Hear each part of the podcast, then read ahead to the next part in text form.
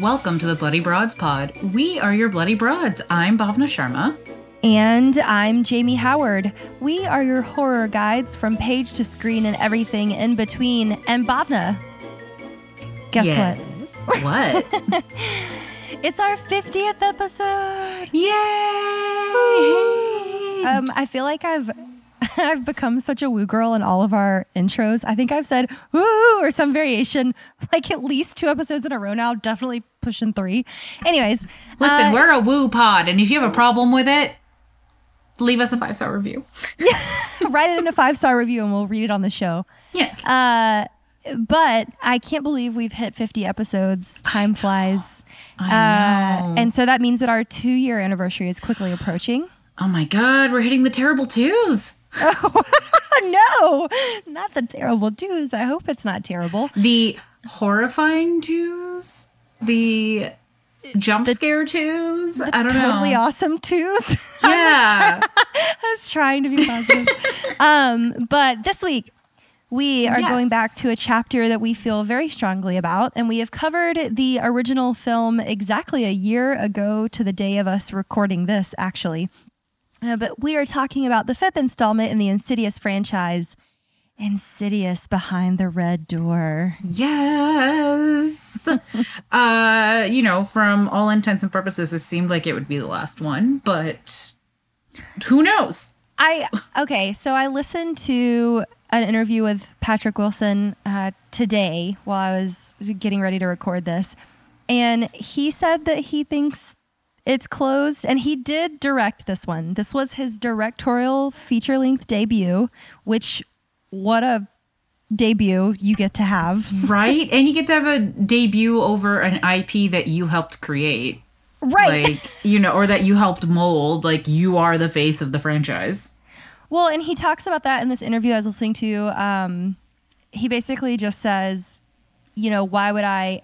I they, he was telling the whole story, and essentially, uh, Leigh Whannell had a 12 page script treatment, gave it to Patrick and his agents. Patrick read it, said, I love this, but then originally turned down the chance to direct. And he said he thought about it overnight and literally less than 24 hours later, he called back and was like, I'm an idiot. What am I thinking? Like, of course I want to direct this. Yes. Like, he'd be such an idiot to turn that down. Well, and I really respect him.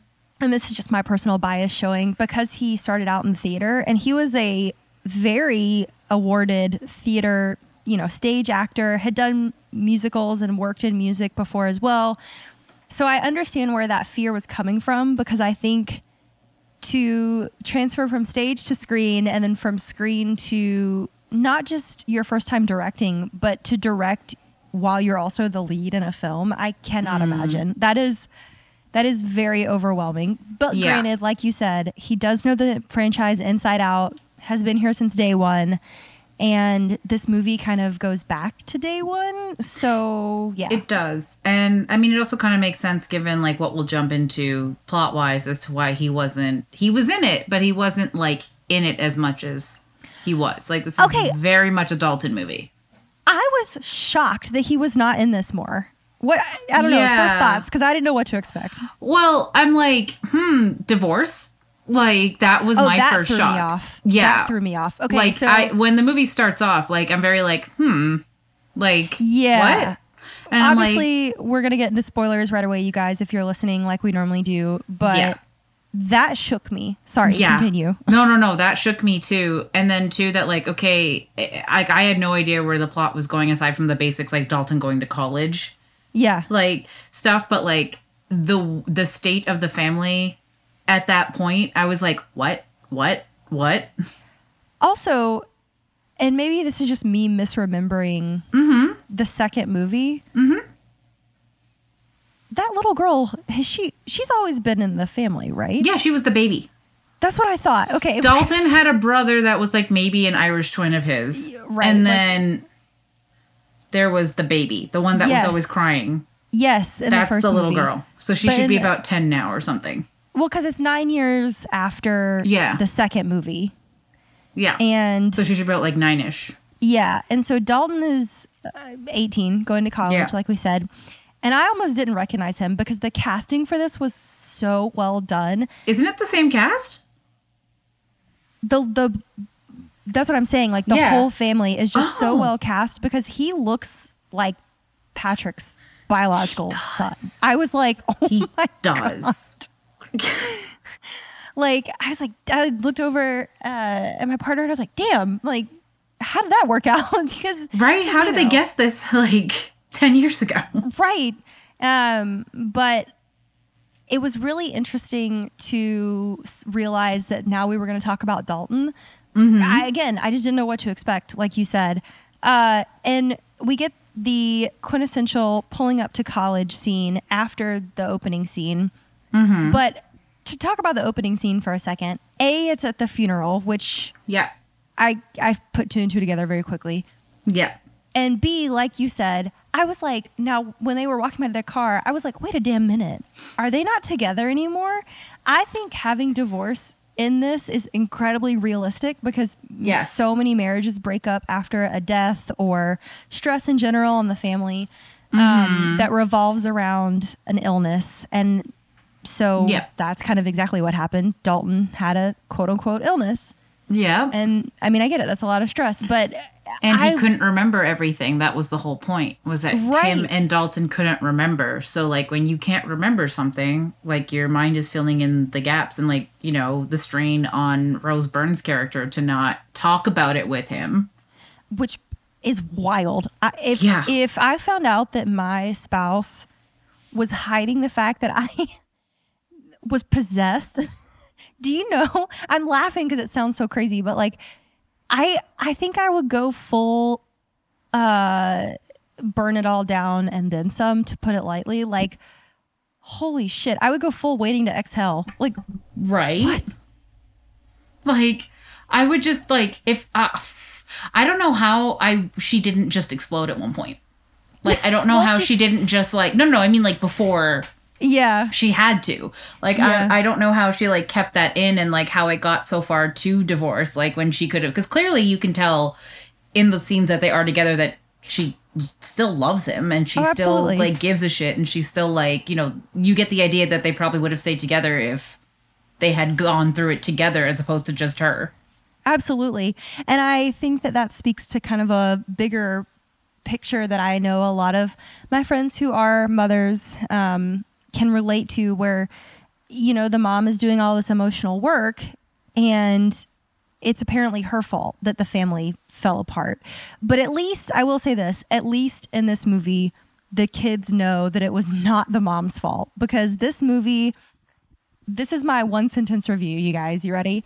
This movie is daddy issues, the spooky version. Like, Yes, and daddy issues through the lens of a son and not a daughter for once. for once, The movie. Because yeah, let's let's talk about it real quick. I never want to hear Yeah. someone be described as a single mom or a uh, someone with quote unquote daddy issues because the single mother is actually just an ab- it's just an absent father or an absent other parent. So it really pisses me off when that gets labeled, you know, with Yeah. young women especially because she Yep. didn't she didn't create it by herself. But then on the other side of that, it's like you said, it's usually women who get slapped with the daddy issues label when in reality it Mm-hmm. should it should be the parent being told, "Hey, maybe you have a parenting skill issue." Uh, which you little one. just a tiny one. Uh, anyone that's been listening, y'all know our whole what we talk about all the time and kind of our whole quote unquote shtick here is that we talk about mental health with every single movie, no matter how wild it, it is, because we can always relate to some aspect of it. This movie and all of the Insidious movies have been slammed as by some people who are critiquing it as trauma porn, and I don't think it's trauma porn at all. This is the first time I ever thought it was so overtly about parental trauma because before this, I feel like they kind of shied away from it, honestly. Yeah, and they focused more on like um uh, Patrick Wilson's character from when he was a kid, not so much what he was doing to his kids. Like this is the find out part. The first couple of is where they fuck around in terms of his kids. This one is the find out film in the series. We've FA'd, now we're gonna FO. Um, yes. But yes, this movie is basically Daddy Issues, the spooky version. Mm-hmm. Uh, so Dalton pulls up to college, eh, and you know, I apparently missed something in my college experience because I, not once did I ever, on the first day of class, walk out to an a cappella group singing on the lawn, and that has been in every single movie Since like have- Pitch Perfect. Yes. Well, I was thinking it, it even happens in the Covenant. Well, a version happens in the Covenant, and I was like, oh like, yeah, it does. I was like, what? What is this acapella? But like, yes, they were acapella. Sorry, I was distracted. no, yeah, we weren't really paying attention to that movie for the plot, you guys. I was paying Uh, attention to the plot. But Dalton gets in, gets into this prestigious art school and gets this prestigious art teacher who is played by none other than I'm going to say her name wrong. I'm sorry in advance. I think it's Hiam or Hyam uh, Abbass, and so she's Marcia from Succession. Yes, and honestly, Slay. I made that. I my mind went like, "Oh shit, that's Marcia," and then I went like, "Oh right, Patrick Wilson's wife was in Succession, so Yes. that would make sense as to why she'd probably get an offer to audition or be offered the role." Well, what killed me is I was like, my first thought was because I love Succession so much. I was like, this is what Marcia was doing the whole first half of season three and four. like, She's like, "I'm just gonna doing." fuck off to the Northeast and uh, Yeah, and teach art classes. yes. oh love it man, so much. no, and she's such like a like uh, her as an art teacher. I was like, Jesus Christ. Um, If right, it reminded me of every theater teacher I've ever had past a certain level, where like it, it was they all thought they were uh, the second coming of basically any major theater teacher of the early 20th century. Like I was trying to think of just one to make a comparison to, but No. literally anyone who taught the quote unquote method, like that's that's what she was giving. It was very much giving like Russian ballet teacher, very strict theater teacher. And she tells them to put the well, first they have that whole scene with the ripping the yeah, picture, which like was take something crazy. you think is really awesome and present it to me. Oh yeah, fucking rip it up. yeah, wild. Uh, but then she tells them to put the charcoal to paper and do not pick it up. And she starts counting backwards. And when she started counting backwards, even though they had not, they had only alluded to that in the early parts of the film, Mm-hmm. every single person in my theater was clearly a fan of this franchise because everyone went, oh, like you could just like Yeah. hear as soon as she started counting, our entire theater was like, fuck. yeah, I, I went to see this with my with my cousin Chandani, a, f- uh, a favorite guest of ours, um, and we were both just like, "Oh no!" like our best Phoebe Buffay voice, just "Oh, oh no!" it's just so funny to me that prior to Insidious, astral projection was not really a mainstream of No. modern horror, and now it's in multiple other fr- movies and franchises, not just this one, which is crazy. That is crazy because I'm just like before Insidious, like astral projection was just something I talked about with people, and now it's like a thing on screens. It is wild to me that this franchise spans just well, I guess by the time this comes out, it'll be just to add a decade. But Yeah. that is crazy to me because I just remember watching the first one and immediately falling in love. And the acting and the styling and all of it carries over into every single installment of the franchise. And I know going into this, a lot of people were worried because, like, what is Patrick Wilson going to give us in Yeah. a directorial debut? What is it going to look like compared to the others? And I think people that are big fans of the franchise are very relieved that it's not that different. That's just my No. personal, you know. It's aside from it not being in California, uh, it's not that different. Like there are more locations to this one. Like I find in the other Insidious movies, they stick to like maybe about three or four locations and that's it. Whereas this one, like obviously you have several, um, Yeah. because you kind of have to, but it works. Um, I liked that the uh, ghosts that we see, the ghost demons, Yeah. people that live in the further that we get to see, like they all have the same vibe. Well, and something else that uh, Patrick Wilson talked about in that interview. Um, it was on a Bloody Disgusting podcast, you guys. I think it was Boo Crew. Yeah, it was Boo Crew.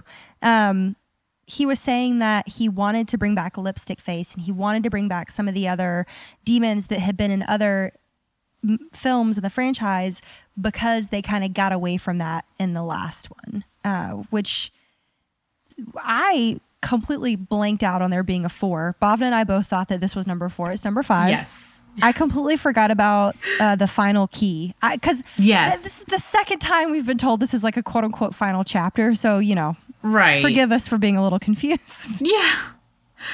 Listen, guys, there's only two brain cells and we share them. So We pong them back and forth. We do. uh, man. I'm cracking myself up. Sorry, Uh, we both just went "Huh," at the same time. But but yes. anyways, it's really interesting again. And he acknowledges what a privilege it is for this to be his directorial debut. But like, it is very interesting to me to watch different directors get a hold of the same franchise and see what they can do with it. I don't always love the results, but it's always interesting by the nature of it being different. It is. It is. Like um the for example, like if you want to go talk about the MCU for a second, like Yeah, you know, yeah. there's Kenneth Branagh's Thor. Which and is- then there's Taiwa, uh, Taika Waititi's Thor Ragnarok. Like same people, same characters, same like true to themselves flavors. instead of their like motivations and stuff, but very different flavors, very different palette. yes, one is sorbet and one is chocolate ice cream, as I like to say. yes. Yes, But- both are delicious and a great combo. I love it. But it is interesting too that we finally get to see the kids sort of grown up. I can tell Uh, them apart now. Uh, yeah, that's what I was gonna say. That's why I had such a time trying to figure out if that little girl was the same because Mm-hmm. truly we see her as like an infant, and that's you know Yeah, she's just the crying infant that the, the trench chick- coat demon wanted to take. oh yeah the I called him like Inspector Gadget one time. Yes. Yeah. um uh, but seeing them all not all grown up but uh, teenagers and a tween they have personalities are a little bit you know easier to relate to selfishly uh, and then something interesting happens in this film that we have not gotten since i believe the third film and that we get a black main character oh and- yes. Yes, and I was very concerned when sh when we first meet Chris. So Chris gets accidentally put in a room with Dalton at college because they think her name is a male. Um, that it almost happened to me at college as well because Jamie is gender neutral. Yes. Uh, and I was in a co-ed dorm. Anyways, uh, she when we first meet her, I was really worried she was going to be slapsticky and like the forced comedic relief. And I'm so glad she didn't turn out like that. no, I am so glad too, and I'm so glad that she didn't just stick with Dalton just cause. That like when she was scared of him, she was actually like, yeah, no, I draw, I draw boundaries until like it was like imminent danger. You know, I'm glad that you brought that up because it didn't hit me until she was like, "Well, you're you did scare me." So when Yeah. she said that, it like really hit me that she's kind of the antithesis of every female character in this franchise. Mm-hmm. That didn't just not- dive right in and want to help.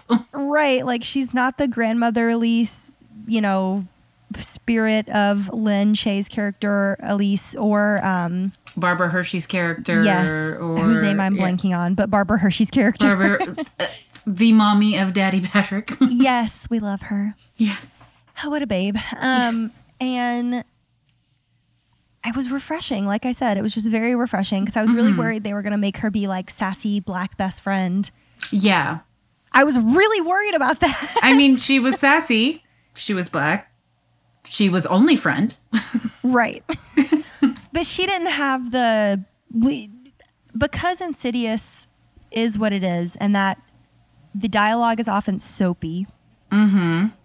And boy, did it get soapy because we are going to talk about my favorite moment that my partner and I were in tears in the theater laughing at. Um, uh, because I know what I'm getting into with these movies, and I know it's slightly soapy and you know melodramatic. Yeah. I was really scared. I was like, "Oh no!" When they introduced her, I was like, "This is going to be racist." Thankfully, it was not. Uh, but she does kind of get to save his ass a couple different times. It- but she's not the magical black best friend trope either. No. So thank you to Patrick and Leigh. Um, but yeah, I have a lot of feelings about her. I mean, I don't know. Maybe I'm maybe I'm putting a lot of emotional weight into her. I don't know what you felt when you when we finally get to meet her. Um, I was refreshed as well, but I'm also apprehensive as I am whenever any non-white person gets introduced to Exactly. anything ever these days. Um, Exactly. I'm like, I want to attach to you. I want to root for you. I want to know who you are, but I don't want you to be just used and abused. We don't want to Um, get uh freshed again. No, no, we don't. um, still love that movie. Please go listen to our episode. Um, Agreed. but I I really liked that like she was supportive, but like apprehensively supportive. Like she Well, yeah, was that chaotic friend, but she wasn't that cha- but she was that chaotic friend that was extremely aware of consequences of her chaos. Yes. Although she was so smart at the frat party. Let's talk about the frat party. Mm-hmm. Oh, can we? Because I want to. Yes. So Patrick Wilson's character gets this flyer for a frat party, tries to tell Dalton to go because it'll be a good time. Mm-hmm. Dalton's like, Dad, why did you ever think that I wanted to be in the frat? They go anyways because Chris makes Dalton go. yeah. It tickled me to no end that they were dressed as adult babies. Yes. And I was like, y'all know exactly what you were doing, Blumhouse Yep. writing team, because truly it is putting a stereotypical, literal stereotype of a, what a white male in America is privileged, Mm-hmm. very privileged white male, and putting them in a diaper to point out that they are the biggest babies who cannot handle the slightest inconvenience. And they could not. Spoil alert. They could they not. They could not. But also, I thought because at first I was like, why is the theme of their party passive? I was like, are they trying to do like a '90s rave thing with the pacifiers? And then I realized it's like "Welcome Back, Baby" Yeah. banner behind them, and I was like, oh, got it, got it, got it.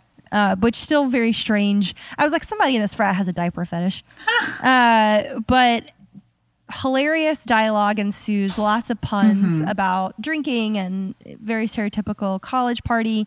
I swear that that frat house has been used in another movie that we've covered before. I But I- swear, but I don't know, and I haven't looked into it. I so if anybody you, either. if if any of you guys know, let us know. we would be eternally grateful because it's going to bother me until I figure it out. Uh, but I love that she was like, "We're gonna, we're gonna sneak into this person's room," and it just so mm-hmm. happens to be the president of the frat. I died when she kneed him in the balls. I, I- laughed so hard. She said, "Nick the dick." Well, I prefer kneed in the dick, and yeah, like, gets him real good. But this is this is right. Is this bef- is was that after? This is when this is right before he sees the ghost because she Okay. leaves for a minute, right? He's Yeah. in there, he's stuck in there. He sees her the thing in the the guy in the bathroom. That's what I thought.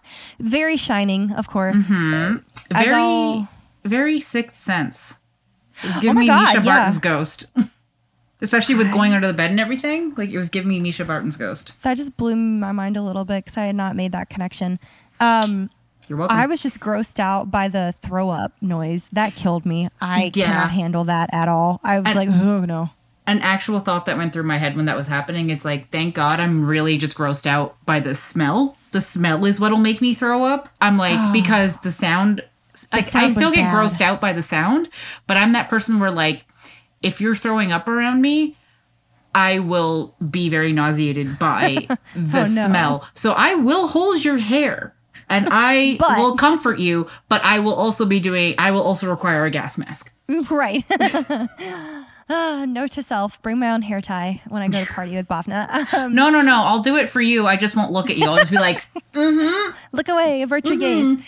Uh, but uh, that was that was a ghost that made me feel horrible for him. yeah. So because we get a little bit of an allusion to it in the beginning with the frat uh, frat president Nick Nick the Dick making a comment about like you know we can't have another incident this year, and then somebody in the crowd was like rest in peace, which I knew it was either going to be one of two things. It was either going to be an alcohol accident or a sexual assault incident. because it's a, it's a frat house. It's what they're gonna use in a horror. Thank God movie. it was alcohol. right. Because I don't know how many times we need to say this, but neither one of us are terribly interested in films uh, with any sexual assault, but especially if they happen to be written and directed by men. I just unless it's also about a male character, like please do not use women. Yeah, please don't. we're we're done. Anyways, soapbox Yeah. session over. we get this very sad, you know, young boy's ghost. I mean, he's probably 19 or 20 at the oldest. Something like that. and because they said he was a senior, anyways. Uh, and he's throwing up in the toilet, and when he pulls his head up, I was just sad for him. Like maybe it's my big sister instinct or something. I don't know. Yeah. But it just made me so sad for that poor ghost because all the other like, ghosts. what a way to are- go.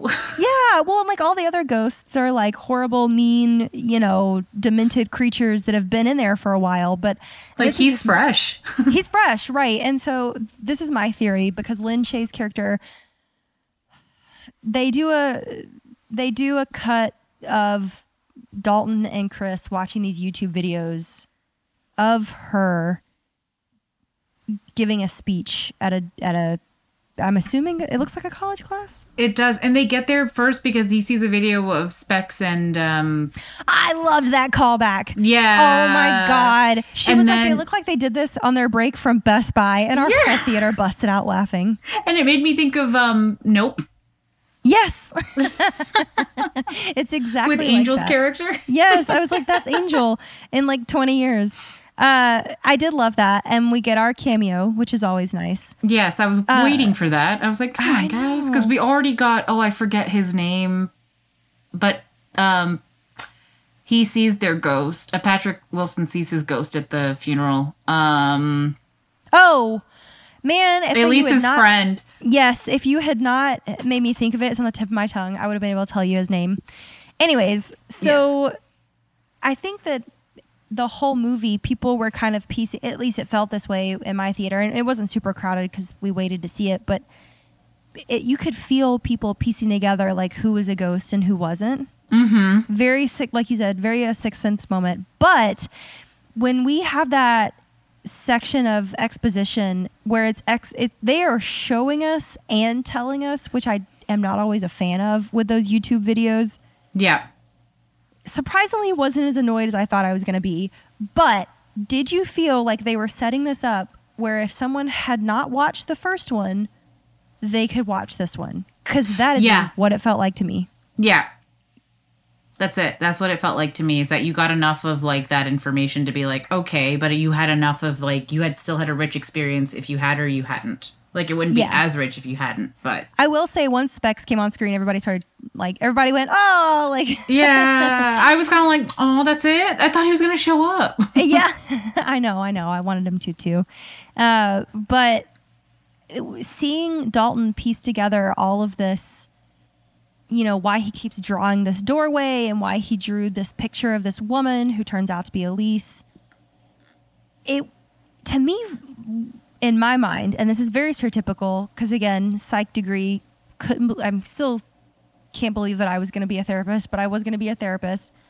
And my brain immediately went to this movie is essentially like the best advertisement for art therapy you could ever have because it's literally Dalton unlocking his childhood traumas via art. Yep. And I was like, holy shit. It reminded me of, uh, I think it's like episode four or five of Haunting of Hill House when she's at the little kid's house with the, yeah, with the wood Yep. face. I don't want to give too much away, but um, I loved it. I, I genuinely think that the art school aspect gave us something that I think a normal college would not have.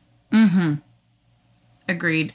And it it's no like it's it's no accident that he's really good at art as well. You know, like it wasn't just like oh, because like when he was a kid, he drew pictures and there were pictures all over his wall and everything too. So like I like that that's also a little bit of a callback. I loved it. Yeah.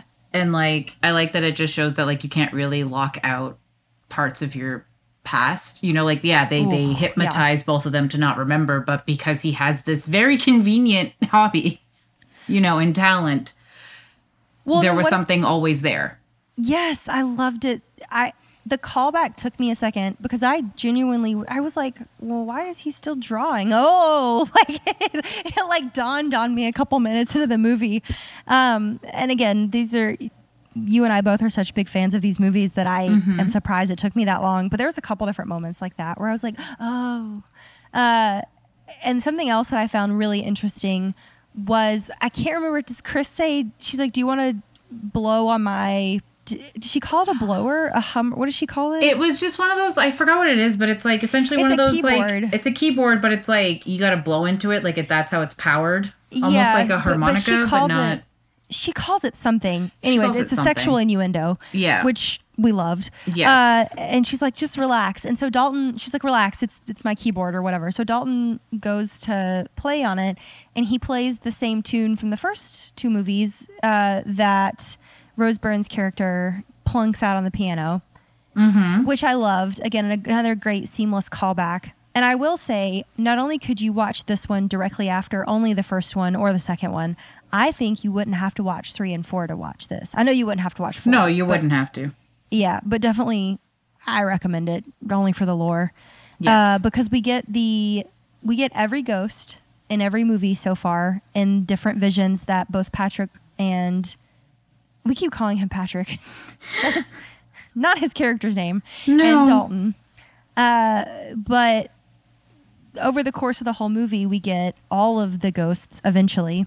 Mm-hmm. And every time he dips into the further, as a f- person on who has been on both sides of the camera, I just have to admire. It is the most genius, budget-friendly plot device I have ever seen because all the further is is blue lights and a fog machine. Yep. Genius. And it's like you don't need to have a big budget production to have an image like that burned into your brain, to have that kind of atmosphere, to have that kind of visceral reaction to a place. Like, Yeah, oh, no. beautiful. Yeah, you don't listen. The thing that they spent the most money on was set design for the house and the college. Mm-hmm. There were multiple. There were multiple locations. Like we said, the first movie, there's only like two locations, Yep.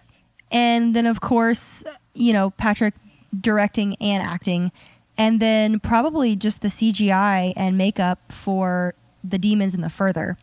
Mm-hmm. But what Elise talks about and what I kind of wrapped into both understanding how ghosts in this universe work and kind of how they structure this film.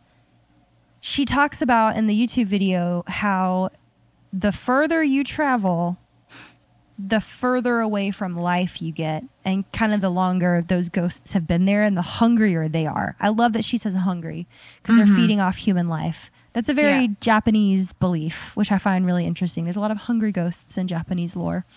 Um, but I was like, oh, that's why some of these demons have, reg- I don't want to say regressed, but deteriorated in the last couple movies. They've gotten uglier Yes. They have. scarier and grosser. And that's why they don't look like people. But the frat brother who died from alcohol poisoning looked, I mean, he, you know who he looked like? He looked like the kid that says, I like turtles Yeah. with the skeleton makeup or the Frankenstein makeup. I have, Bhavna has disappeared off screen laughing, you guys. I like turtles. Aw, turtles. Um, I, I have just felt very strongly about that character in this film. It was very sad. Uh, it was, and it also then because he's fresh, like no wonder Dalton was scared and thought it was an actual person. Right, exactly. So we get the scene uh, kind of uh, in the further when they're trying to retrieve. I guess they're trying to get back to the red door at this point, technically, because we've had the house party. We've had the next day where they go back and try to sneak in. And I love that she uses her fun fact about herself when she's like, I order takeout in, in a British accent. and she's like, Oh, I seem to have left my brassiere upstairs. Yeah. Um, and that's how they sneak in. But getting glimpses of how it is affecting her and Tr- Chris in the real world versus how it's affecting Dalton in the further. mm-hmm. I I don't want to, you know, put too much weight into this because I genuinely think Chris just so happened to be black. I don't think that was by any stretch of the imagination written that way, to my knowledge. No, I don't think so. And tell me if I'm way off base. Mm-hmm. But I think there is an extra layer of this is how it affected this man. Look how deeper it affected this woman, and look how much deeper past that it affected a woman of color, Yep. specifically a black woman. Yep. And that's why her boundaries have to be so firm. Mm-hmm. Yeah, that ties back to what I was saying earlier. It's like I like that she set that up because like she was so affected and she's there's a moment where you get that kind of reaction from her like this is not what she says, but this is exactly what's in her actions and in her expressions is just like oh, this is fucked up. Like he doesn't see how fucked up this is and that's even more scary and I got to go. Well, and she gets she gets strangled, and so Yeah. he takes her to the campus health clinic, which I'm like, oh my god, why would you not go directly to the hospital? But and she gets strangled and she thought he was strangling her. Like exactly because so it you was don't even trust a- your friend. Yeah, like, and how do you, as much as you're on board with that stuff, like, you still, like, your friend was still the vessel, regardless if you, like, you're like, okay, like, you know, that doesn't absolve you. At the end of the day, the images you have are not of, you know, moldy face. It's of, No. like, your, Your friend, friend. your Yeah. trusted person.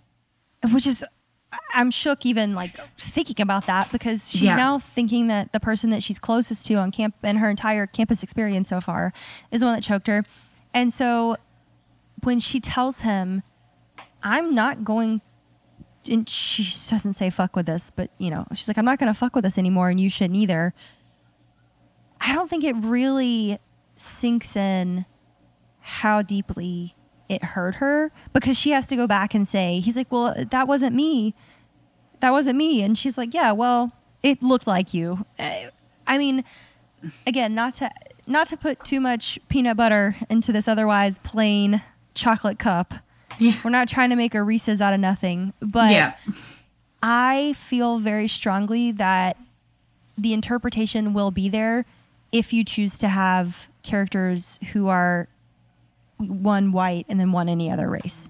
Like it's just inherent it's in just it's just what's gonna happen. You're gonna have people that look for it and like are critical of and rightfully so critical of Oh, like yeah. how you're presenting dynamics, how you're expecting excuse me, physically presenting these people, Yeah. how, you know, everything will be scrutinized and rightfully so. Like Well, and on top of that, it's it's just inherent, like I said, in the interaction. Like we would the you and I've spoken about this at length on different episodes, but that's why people who say they quote unquote don't see race are A lying and B truly a detriment because you're not seeing the person's whole experience. No.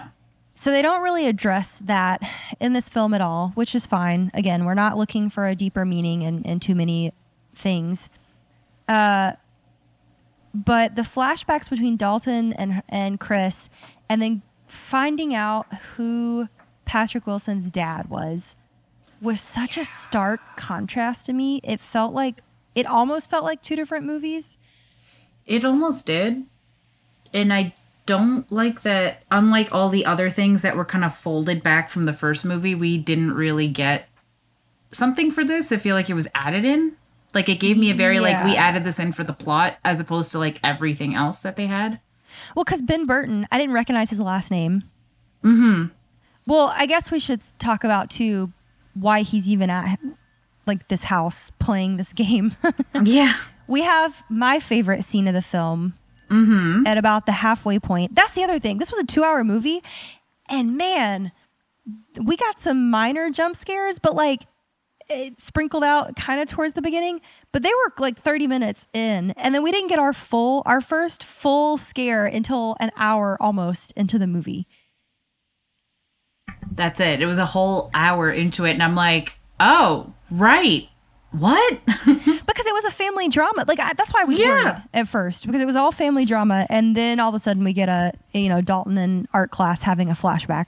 Yeah. Uh, but we cut to after the house party and the ensuing aftermath, and Dalton Mm-hmm. seen into the further for the first time in a while. we cut to uh, his dad getting an MRI to figure out, quote unquote, what's wrong with him. Mm-hmm. Have you And, ever like- had an, an MRI? Um, when I was a kid. Okay. I've Have had a? CAT scan and I've had an MRI, Mm-hmm. and they're not relaxing. Like Mm-hmm. I, I, I cannot overstate that enough. Um, but if you've never had one, just go see this movie and Yeah. the sound that it makes. Oh God. I was Or- I was borderline triggered. I was like, oh my god, because it's so intense to be in a surround sound, you know, digital Dolby whatever theater Yeah. and have that noise come on. And I think that was such a fantastic choice by the editing team. I was very impressed. Yes, I also was impressed by that because it like was essentially an all-encompassing um moment too, right? Like Yeah. you could feel the claustrophobia. Well, the sound was just so oppressive, and Mm-hmm. you could feel the claustrophobia of an MRI machine. And, and if you've never been in one, you guys, well, and I'm sure you know what it is, but just in case, Yeah. it's a tube they put you in, and this metal plate inside of it spins, and it makes a horrible noise, Yeah. and it's taking uh, images of your of your insides. But anyways. Uh, the doctor is trying to tell him, you know, like just breathe, count backwards, and he's wearing the little ear plugs they give you Yep. and then the lights shut off. And when the lights shut off, my theater, the fear was palpable. Everyone was like, absolutely not. My like my partner's like squeezing my hand off. I was like, oh my god, I'm so stressed. Yeah.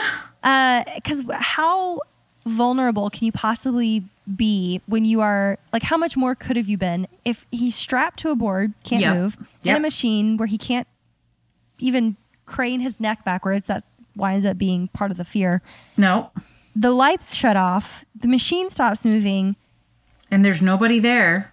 Right. And he's like, hey, I'm sorry, but it was kind of funny when he was like, doctor, doctor.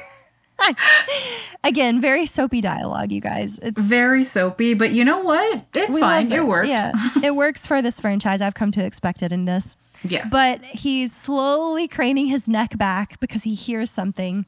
Mm-hmm. And we don't see it. This was a good fake out because we don't see it behind him. It's when he turns slowly back over, like his neck in, that we Mm-hmm. see her. And I did not remember this demon from before. I didn't either. It took me a while and then I was like, "Oh." What do they call him? Smash face? yes. Okay. Well, I hated it. Yeah. I was so scared. I this was that was the only moment in the entire movie where I was genuinely scared. By the way, I don't know. Yeah. About, I mean, I know we've talked about this kind of before in other Insidious films, but Mm-hmm. they the, in the first one I was genuinely scared, like on and off throughout it. But this one, that was the only time where I was genuinely scared. I don't know. It was like you know what it did. It was because of the M- it was because of the MRI machine. Um, it was because of the machine, and it was the you're closed and you're vulnerable. You're just kind of he wasn't strapped, right? But he was just stuck because there's like literally no way you can get out of there. Right? Yeah, he just had no room to lean up, so he couldn't. he couldn't out. really get out. Like he can't unless he like pushes himself out. Oh, like even just talking about it is making me so nervous. I can't. sorry. Uh, no, it's okay. But when you said that, I was like, oh, I hate yeah. it. No, Uh, it's it's it's like it's the whole like helplessness. Like it's Yes. like watching Buried by with Ryan Reynolds. No, don't bring up that movie. I like to pretend it doesn't happen. It didn't happen. Uh, so we get Smash Face, and it did scare me, and it gets attacked. But then when they when he starts screaming, Mm-hmm. the doctor pulls him out, and they were like, "You've been asleep for 15 minutes. Like, Like What are you talking relax, about? homie. yeah." He's like, "The lights didn't go off." Like I thought he, he was fucking with him at first. yeah. So then MRI comes back clear. So there's nothing. We know there's nothing medical going on. Yeah. Uh, but the whole reason he's even at this house by himself, playing this like memory card game that he creates on his windows, which took me a second. I was like, why are his windows like? I was like, damn, he's like down bad as a bachelor. He can't even fix his windows. yeah, I was just like Oh, right. And then I was like, wait, what? Because you don't because given all the other movies, right? You're like, did he have a mental break? Like is I he is he, he like covering his minding. walls? Like Yeah. what's going on here? I thought it was a beautiful minding. I was like, what is happening? But he just has these uh, pictures like taped up backwards on his window so he can do this match game to improve his memory. And the doctor gives him this suggestion and he says, You want me to play a game for children? And I lose it every time because he's so serious about it. And the doctor says, You know, we can learn a lot from children. like the more I think about it, the funnier it is to me. Again, the dialogue. 12 out of 10, you guys. Yes, just just, just it works, okay? It works. It uh, there's a moment coming up too that I'm going to try to make it through without cracking up, but we'll see. Uh, but he's playing the memory game, trying to match the, you know, flip over the card and match the pictures. And that's when we realize this figure, just like the one that was at the beginning of the movie at the funeral, this figure that we can't see in focus is slowly getting closer and closer to the window. Did did you laugh or jump when the window's busted? I laughed. I laughed too. We all were like, "What is happening?" I mean, I was, I like, I was a little startled, but it was very uh, '70s exploitation It action movie. was. I was just like, I was expecting someone to be like, have some cheesy line of like, now come here. Well, he he gets like blown backwards from the force of it, and I was like, Yeah. "Wow, damn, Dad's got hands." so that's when we realize that this demon version of his father is after him, which was really interesting to me because you know what he looks like. What? He was very much giving 78 Dawn of the Dead zombie. yes, he with was- the ashen face. Yes, and it didn't help that he was wearing the clothes from the 70s. No, I mean he was from the seventies. Yeah. but we find out through a series, again, they are really hit or miss with the exposition style in these films because it's either all show where you kind of have to piece together things or all tell where you're literally watching And you're a like, character watch a videotape. Yeah, Yeah. you're like watching a character watch a videotape that's telling you in 1974 my dad jumped off the roof and said this ends with me, you know. Uh, so but we don't get that with his dad and we we piece it together, you know, he jumped off the roof of a medical facility and he said this ends with me. Mhm. Men will literally rather kill themselves than go to therapy. Like that's okay. That's kind of a fucked up joke, you guys. But but truly, But no, like it's so true. it's true. Please, if you are a loved one need it, we will happily get you the resources you need. But like men's Yeah. mental health, it always kills me when people are like, men's mental health matters too. And I'm like, yes, I'm glad we were in agreement about that. Why But did you can think- only help people that want to help themselves. Well, it's just always crazy to me that they always uh, say it in a, you know, men Like, matter as if they're way. not. Yeah, right. They always say it in like a "Uh, they matter too, and I'm like, okay, you don't have to be defensive. I agree with you. Like, yes, This is But- this is spring 2020 all over again. I know. But truly, like, that's what this movie is in a nutshell is like, we tried to stop our family demon, literally, and it comes down through the, uh, f- the father line, the paternal line, which is also, I do want to talk about how that's kind of the opposite of, Of the movie we covered last week. I was going to say of witchcraft Our and magical things in general. Yeah. Our last episode, you guys, Yeah. instead of being given through the mother, it's given through the father, which is really interesting to me because, again, spiritual gifts are usually considered quote unquote passed down via maternal lineage. And so Mm-hmm. it's really interesting to me that in this series, they choose to do it through the paternal lineage. right? Like, I mean, also good because you know, um, uh, it's about time that you know spiritual trauma gets passed on through. I, I can't. I mean, It's about truly, time. it- It's just really interesting to me because this these films are so patriarchal. They're so Mm-hmm. patriarchal, and we still love them, but it's very father focused. Even with Rose Byrne's character, like she is not. She's pretty helpless in the first movie. Mm-hmm. Like she's just kind of along for the ride, and then she kind of gets to be a little bit of a help in the second movie, but that's about it. Well, the first movie she spent being gaslit to hell. Right. I don't have a demon. Yeah. Uh, I am the demon, actually. Yep. Uh, but, but I don't know. I just find this whole take on it very different. And I think there's a larger discussion to have about magic being a tool when it's passed down from maternal ancestors Yeah. And spirituality being a weapon when it's passed down f- mm-hmm. the paternal lineage. Because this was something i was talking about actually with my therapist is that i do feel bad for a lot of heterosexual cis men because they don't have a community that also is in some way not violent. And i want to be sensitive about this because it is a sensitive topic but women we get to have growing up especially slumber parties like stereotypically like dance you know dance groups cheerleading groups girl scouts um, things that are very nurturing and, and considered emotionally soft right but men especially as adults their groups are always anything where they feel communion and community is very often centered around power violence Yep. or both Yep. I mean, e- even the fact that they're called gentlemen's clubs, you're exploiting someone else's body to get satisfaction. So mm-hmm. for entertainment. So I say all that to say, I think that these films are a positive, patriarchal heavy film.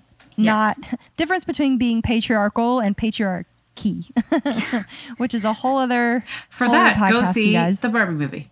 yes.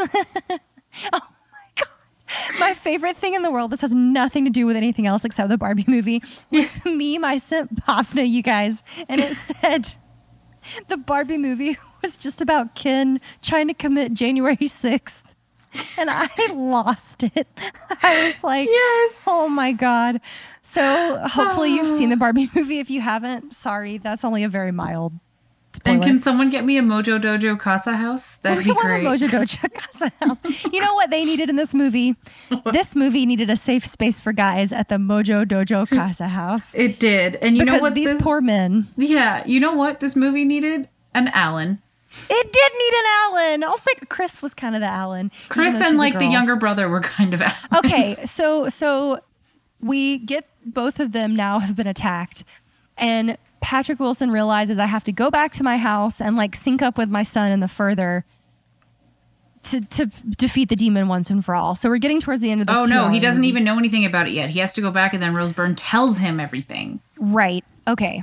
Yeah. So, so in the meantime, while Patrick is finally being filled in on just how betrayed he has been by his wife, well, betrayed for a good reason, yes. Well, and his Uh, mother and everybody else. right? Everyone in his life has literally erased this chapter from his life. We get a scene with Dalton where he's calling his he's calling his younger sibling, and he's like the younger sibling whose name escapes me at the moment is like Dalton. I heard mom telling dad, and it- literally it's another instance of just the most blatant exposition. But he goes, Yeah. Dalton says, "Tell me, little brother." yeah. And then and then Dalton's just like, "Hey, do you remember this red door?" And he's just like, "How do you not remember?" Like Right, mom told me it kill- didn't exist. Right. And what kills me is him saying, Tell me, little brother, because it was giving, what do you see with your special eyes? My brand. like, it was, it absolutely took me out. Everyone in our theater laughed, which I don't think was the intended response. Again, no, I don't think it was, but it was just so out of pocket. it was so fucking funny. But they have this again, uh, very uh, exposition heavy conversation on the phone where they're just recapping what Dalton does and doesn't remember. At the same time, we're cutting back to Rose and Patrick having this conversation of. I, I had to lie to you for your own mental health, which is if that's not like the gaslighter's anthem. I, Listen, he deserved on. it after every after him gaslighting her. he did try to almost kill them, so you know, very fair. Listen, this was just a very like, and this and that's what you missed on Glee moment. it literally that's what it was okay so we have a deeper conversation finally mm-hmm. about how what essentially this entire film series is about which is domestic abuse. Mm-hmm. And so i wouldn't even say that it's a metaphor for domestic abuse. It literally is domestic abuse because rose's character says we know that that wasn't you being like that wasn't controlling you but it was still your face holding that hammer. Yeah. that when i tell you i went oof out loud yeah, and it brought back that point from earlier with Chris and Dalton. yes holy shit yes but i think you don't even have to be abused physically. It, you can just know someone who is truly like Even on a just substance or alcohol or whatever, and they're or just blame, fueled by rage. Right, and they're gonna blame that addiction. They're gonna say or that anger, and they're gonna say that's not me. That was the anger talking. That's not me. That was the alcohol talking. Yeah, but you're the mascot. Yeah, you're the brand. You're the face. And I think that that's something that people who've never experienced it or addicts themselves don't fully get sometimes, mm-hmm. where I will forever associate you with what you said and did, no matter how many times you say sorry, which is a tough pill to swallow because everybody's done something to hurt someone else's feelings or their emotions. That's like even when you're a kid and like, you know, because like my mom did this a bunch too. It's like, so yeah, I completely understand where she's coming from as I grew older. And even as a kid, I understood to a degree. But like, you know, when she would yell or she would get very upset or like Of something, course. like she was a, she was slash is someone that throws pots. Uh, not at people, just, you know, Just in lots general. of banging and clanging and whatnot. And like, but then she would come back later and apologize and be like, I'm sorry, like da da da da. But like, it's like, okay, cool but damage done. Like, Right, Because it's like you can't really go back and tape over that. It's not a VHS. Like, you know, like you can't Oh, man. you can't tape over that mixtape. Um, If only we had the laser from Men in Black. I swear I say that once a week now. like, there's always something where I'm like, I wish I didn't know this. Uh, so they get into the further together, and we're winding down, realizing this is kind of going to be the final boss battle. Mm-hmm. I was thrilled to see Lipstick Face again. Thrilled. Me too. I love lipstick face. As soon as they dropped that needle on Tiptoe Through the Tulips, everyone was like, "Oh, it's on!" like, very, you know, we all knew what was coming. We knew they were going to use it. Mm-hmm. And then we get Dalton going. I guess technically back in time. Would you consider it back in time? Technically, yeah. okay. Technically, time works very strangely in this franchise. very so- strange. And he also completed his painting. And please tell me you got "Here's Johnny." Oh, absolutely. From that, like it, I thought it was Jack Nicholson for a second. Oh no, absolutely. Because I mean, that's ultimately how he wins the war against the demons. But Right. in when they're in the further and he's chained up, and Patrick Wilson has to use the same hammer that he had threatened his life with to mm-hmm. then release him from these chains. To me, again, way less of a metaphor and more just a kind of a comforting slap in the face. Yeah. where there's only so much self help you can do mm-hmm. before you need reconciliation. You need emotional healing. You know, like there's only, my, my therapist said it this week. She was like, there's only so much self healing we can do on our inner child. Like Yeah. we, we need each other. That's what being human is. It's what, you know, we need community. Yeah. And so, truly, this film hits all of the notes for me that I think they've been building to since the first one. Mm-hmm. And even though this was more blatant, way less of a metaphor, way more literal, I still enjoyed the ending of Patrick Wilson. I mean, we thought he was going to sacrifice himself. Did you think that? I did. I did too. I thought he was a goner. Okay. Because when he's like shoving against the door and he's like, this ends with me. Again, very cheesy, but effective. Yes. I mean, I don't know. I, I, I know I put a lot of emotional weight into these films, this entire mm-hmm. series, but this one felt especially connected. So Dalton walks out of the further now that Patrick has freed him from this cage in Mr. Lipstick's basement. And Dalton, to close the door forever, just dumps paint on it in his painting. Yep. Which is so cool. It looked amazing. Oh, Yeah. but the practical and special effects in this were incredible as usual. But I find it really interesting that instead of defeating the demon, they pull a Babadook on it and they just keep it locked behind that door. It was it was pretty cool. Um and it also like I mean if you're going to if we're to dive into deeper meaning, which of course we do because that's our that's our thing. Our thing. But it's also just like there's no need to eradicate a demon as it is to just lock it up. Like he's literally compartmentalizing the further there, you know? Listen. Like like that's something where it's like I'm not ready to deal with that right now. So um painter done. I'm, I'm so glad you brought that up because for me, I was like, oh, you can read this two ways. Either one, he's compartmentalizing, which I think is the most obvious, or two, he's like, this can no longer affect me. And he's pulling a shining slash Doctor Sleep Yes. and putting it somewhere where it can be useful, where it can be inspiration. Because, so I'm going to call her Marcia, but that's not her name in the movie. No. the art teacher has told him over and over again, you need to use your, I mean, she says it what, three Four or or four five times? times, yeah. yeah, yeah. She's like, you have to use your inner world. You have to use your past. You have to let it fuel you. So Mm-hmm. to me, it almost read like, okay, I'm going to keep this thing that happened a part of me, but I'm just going to only make it profitable essentially, which I think anyone that's an artist can relate to. Um, Yeah. I always say that acting can be therapeutic, but it is not a substitute for therapy. No.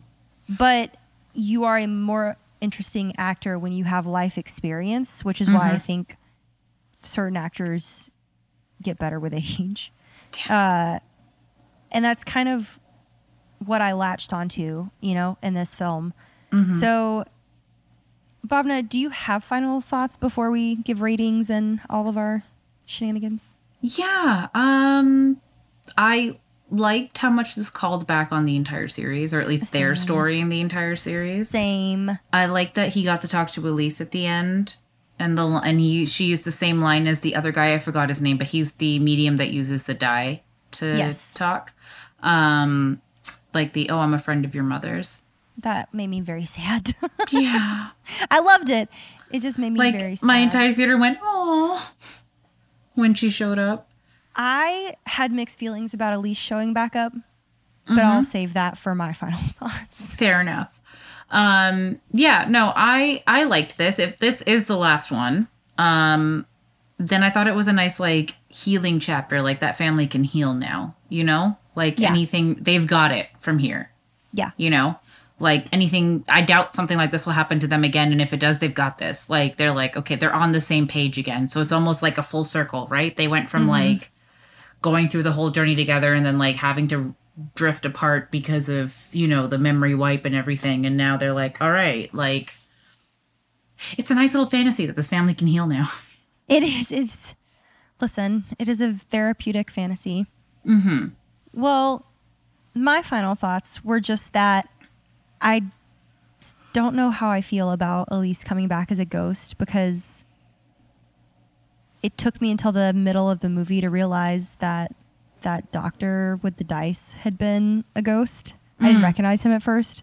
okay uh, and I was like, "Oh, I don't like that Patrick Wilson can still see ghosts. like, like if they're gonna close the door on the further or the demon world. But I guess you're right. They can still they still have access to the further. They still Yeah. have access to that part of them. But hopefully the demons are all locked in the basement. I don't know. and these weren't projecting ghosts though like That's when he saw them before it was like he had to go into the further but now he's like out of there you know what i mean true. like when he was a kid he was unwittingly going there but now they've kind of shut not blocked off the door but they shut off the door of the people that frequently go after them so i feel like they'd still be able to see ghosts but it's like in their realm not in Yeah. the ghost realm not in the further Not in the further. Yeah. You know, that's a good point. and like Okay, these two ghosts were at peace so the ones they saw out in the wild You're so right. Were either fresh or at peace That's you're absolutely right. Uh, d- I don't know if you guys heard my, but Bhavna like blew my mind a little bit with that one. Um, again, I was very tied emotionally to this, so I think my logical part of my brain that's that can normally kind of suss out what the plot is going to do, just did not pick up on that at all. And it's been a minute since I've seen. I saw it like opening weekend. yes, and I saw it last weekend, so it was like a week and a I've- half gap. I've had a minute Um, to sit on it. Yeah, good point. Good point. Well, I'm gonna give this a f- mm, four out of five. Um, I think everybody should watch the originals to get a flavor. So one and 2 Uh, three is fun, but it's not a necessity. And then four is also fun, not a necessity. But go definitely watch this if you're into sort of more family drama, more the flavor of um, you know Haunting of Hill House, or pretty much anything from Mike. Um, but I'm gonna give it four out of five. I didn't have any expectations for this, not negative or positive. I, I just genuinely didn't know what they were gonna do with it.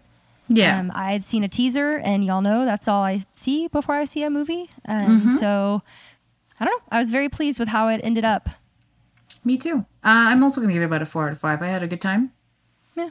And I enjoyed it, and I liked that it was a bit of a wrap up and it didn't spend too much time trying to Easter egg itself. Um, it worked. Which we were like- worried about. Yeah. Yes. So everything they included worked, and they made it work. Um, and yes, I do agree as well. Everything to what Jamie said in terms of watching the other two or three movies. Really enjoyed it, you guys. So, Yes.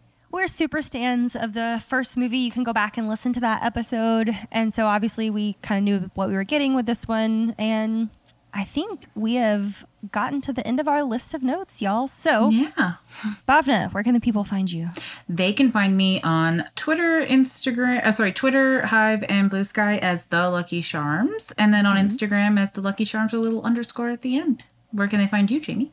Um, I'm at Glitter Burrito on Blue Sky and at Jamie Kirsten Howard, spelled like Kirsten Dunst. on Instagram, I have my website and my bio for everything if you want to work together. You can find us at Bloody Broads Pod on all social media. Be on the lookout for new newsletters on the Patreon. Our Patreon is also Bloody Broads Pod. We have mm-hmm. bonus episodes and interviews every month. And coming for our two year anniversary, which also aligns with my birthday and mm-hmm. also aligns with the mm-hmm. first of fall, which is official kickoff to our favorite season, spooky season. Yeah. We are going to have many, many goodies. So subscribe, tell a friend to tell a friend. And Bhavna, if someone didn't like this episode, where can they put it? In a five star review. and we will read it on the episode. Yes. All right, guys, until next time. Bye. Bye.